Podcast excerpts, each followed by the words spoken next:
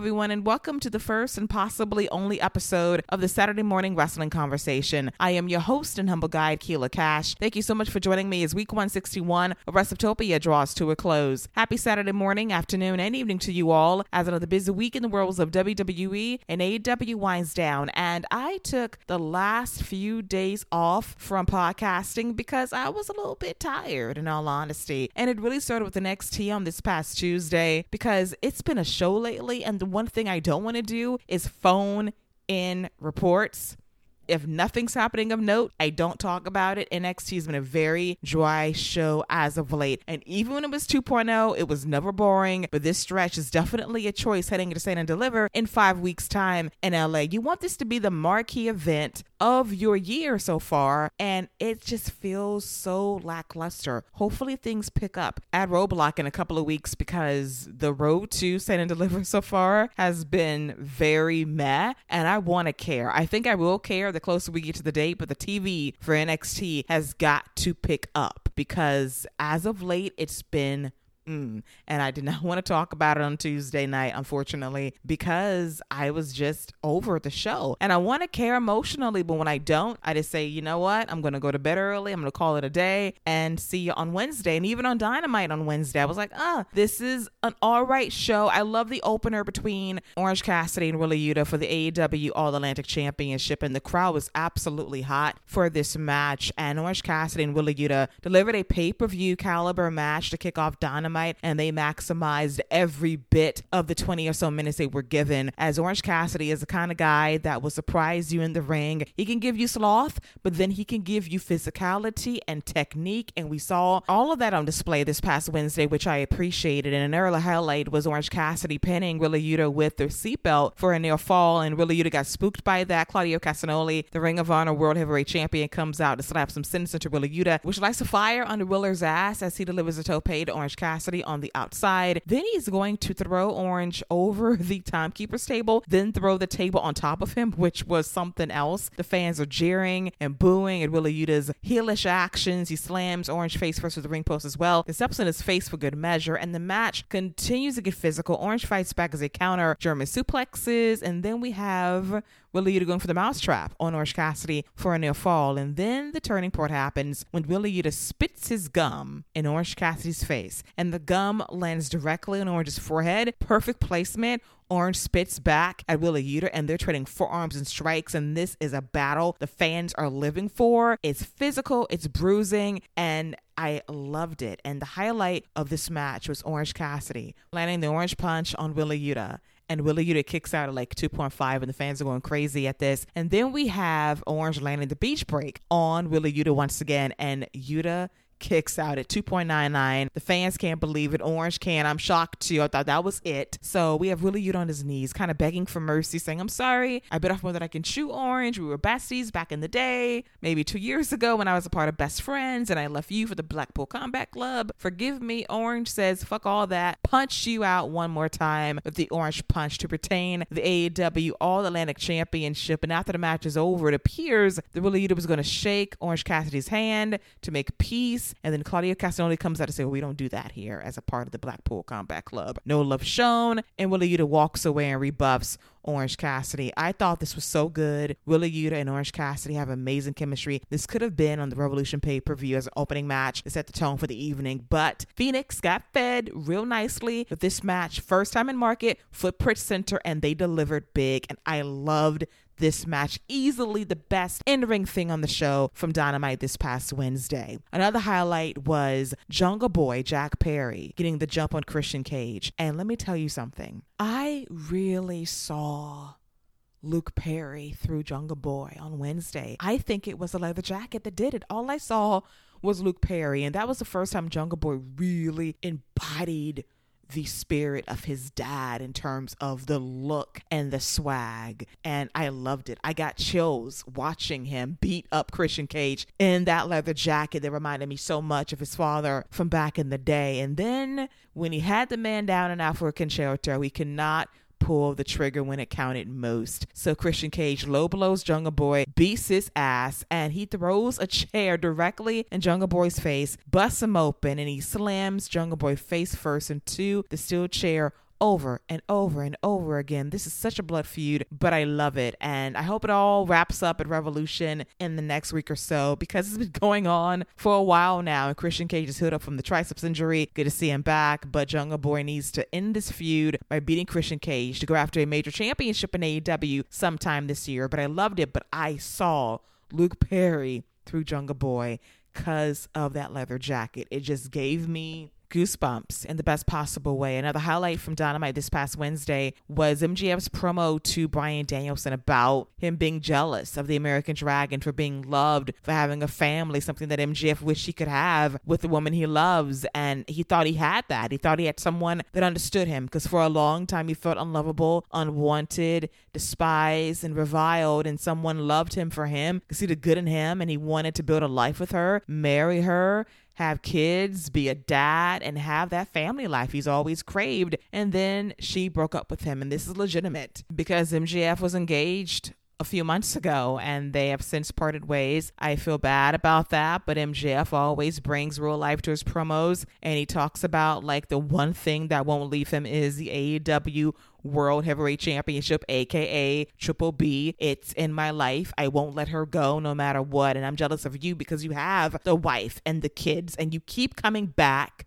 despite having the most concussions of all time, Bryan Danielson. That's why I hate you because you have what I want, the family that I crave, that I cannot have, and you gamble it away every time you step in that ring, risking a concussion, risking another seizure, and foaming at the mouth. Like, how dare you get in there and try to do something that you know you shouldn't be doing right now? And he's going in on Danielson, calls out William Regal and his drug addictions once again. And then he takes things to another level by calling out Danielson's children by name, Birdie and Buddy. And the one flaw for me was that when Danielson threatened to kick Maxwell's ass for mentioning his kids, Maxwell says Uncle Max is going to beat your dad's ass at Revolution in his career, embarrass him.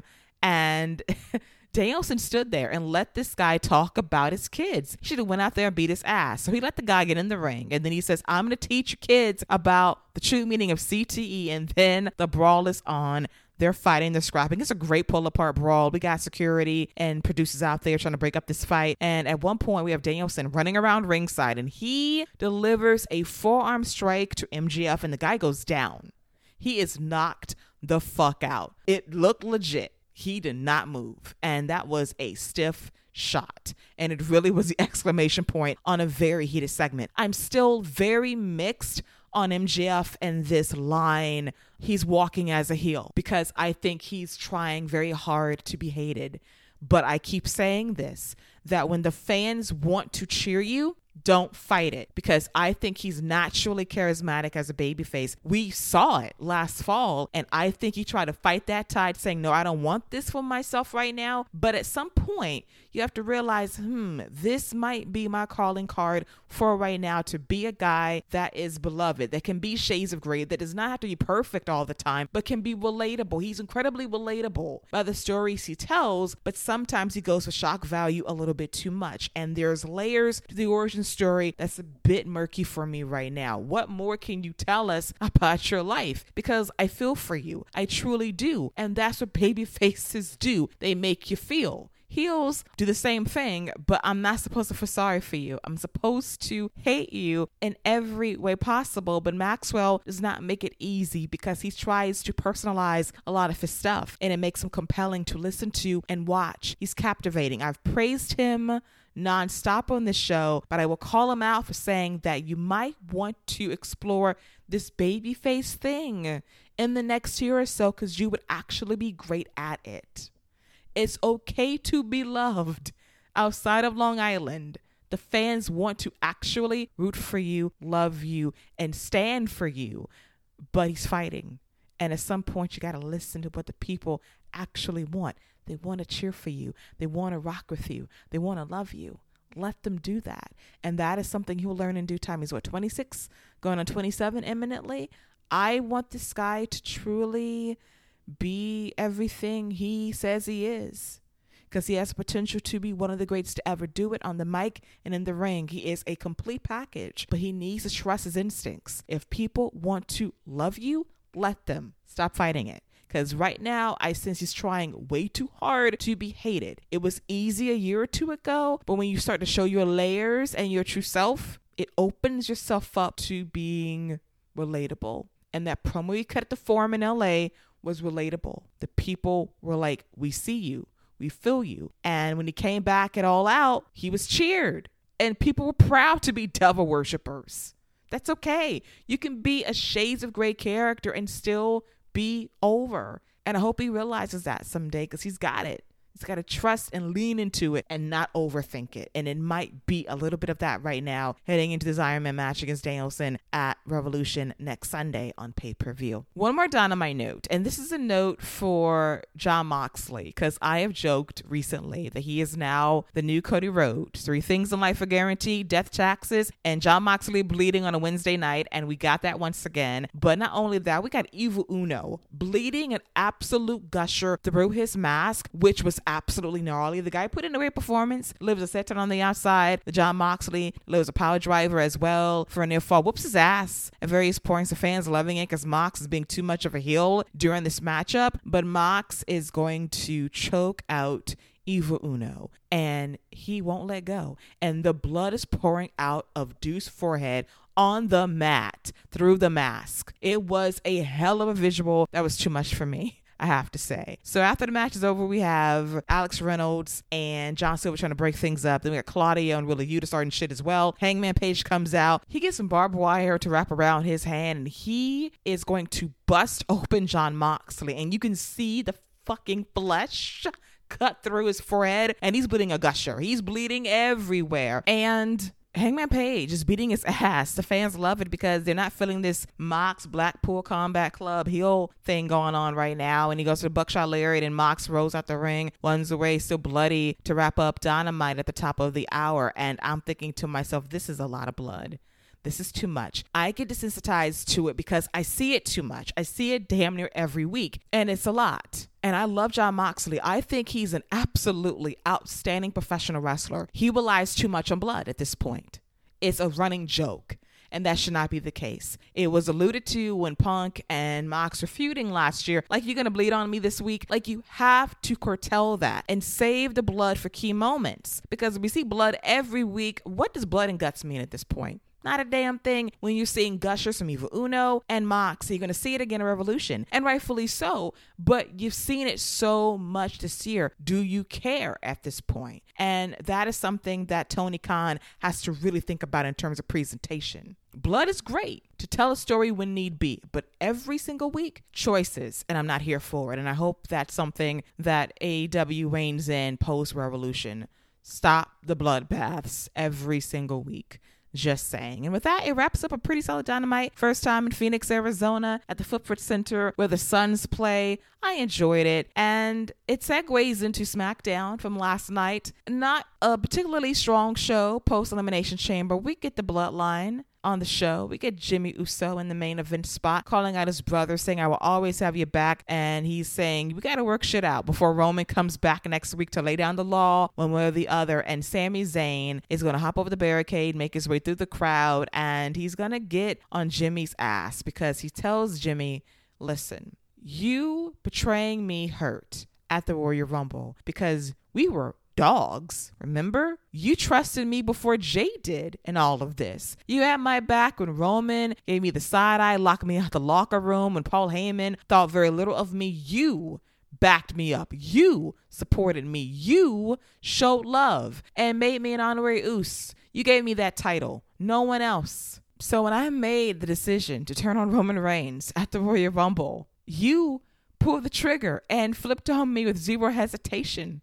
And that hurt me so much. And Jimmy's like, well, listen, you put the trigger first. You attack Roman Reigns, my cousin, my blood. So what was I supposed to do? Stand there and do nothing? He fought back. And Sami responds by saying that you should know better because your cousin knows better. He's been manipulated by Romans from the start. Family doesn't make you jump through hoops. Family doesn't make you do something you don't want to do. Don't pressure you, gaslight you to make you think you're lesser than. Because I'm trying not to hurt Jey. I'm trying not to hurt you. I just want Roman Reigns because ultimately he is at the heart and center of the bloodline. It's not too late for you because you saw through the Roman until he made you fall in line. And it's true because Jimmy came back a couple of years ago from his torn ACL injury and he was like, I'm nobody's bitch. He tried to have Jey see the light and Jey was snowed by Roman, and ultimately Jimmy gets snowed by Roman too. And as we're having this conversation, Jey appears through the crowd, and the fans are popping for this. And Sami Zayn is blindsided by Jimmy because Sami's looking at Jey in the crowd, and Jey's making his way down to the ring with his tag team title belts in tow.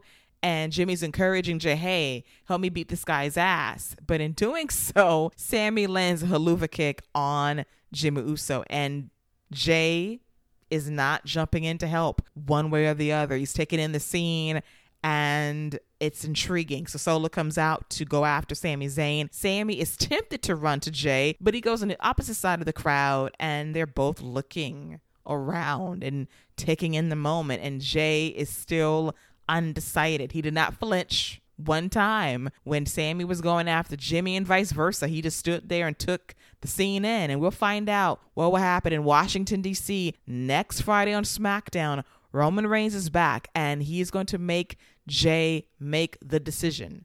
Are you with the bloodline? Are you against the bloodline? Are you for Sami or against Sami? What will Jey Uso do? We'll find out next Friday on Fox. Roman is back, and I think that Jey will flip on Sami and I'll cry because I love their bromance so much. But there's a long play here. I think they'll get along again post WrestleMania season. I just love their relationship. Their friendship is so sweet. And Jey being this conflicted says a lot. Like, damn, they've come a long way because was six months ago. He's beating Sami's ass. But it's like, look at that growth and evolution. You gotta love it. And I love the storyline still. The best damn thing in professional wrestling today. And the fans still love Sami And the bloodline are still going through it. And we'll see what Roman has to say next week as Jey Uso has a very big decision to make. Is it Sami Zayn or the bloodline? And Roman's reaction is going to say a lot. And before I bid you all adieu, I want to dive into one match from AEW Rampage going down taped from the Footprint Center in Phoenix, Arizona. I got to shout out the Young Bucks versus Aussie Opens, Mark Davis and Kyle Fletcher. This match was outstanding. 20 minutes of absolute greatness. They were so good together. The counter wrestling, the high flying, the Bucks doing a lot of selling for Aussie Open. Nick Jackson taking a brainbuster on the floor by Kyle Fletcher. We got Matt Jackson getting rocked numerous times with Lariat's courtesy of Mark Davis. He had Mark Davis slamming both Bucks at the same time in a great spot. It was just a physical beautiful matchup that really showcased both teams at their best. And the highlight was actually them causing some tag team miscommunication amongst themselves. We got the Young Bucks super kicking each other. We got Mark Davis and Kyle Fletcher mistiming clotheslines on each other. We have the Young Bucks causing Davis to power drive Kyle Fletcher. We have the Young Bucks running their knees into each other. And that leads ultimately to the Bucks landing the BTE Trigger on Kyle Fletcher for the one, two, three. This match was absolutely outstanding. The work between all four guys was stellar. I just loved it. Nick wiping out Fletcher with a flip dive on the outside, Matt doing the same to Mark Davis, and it was just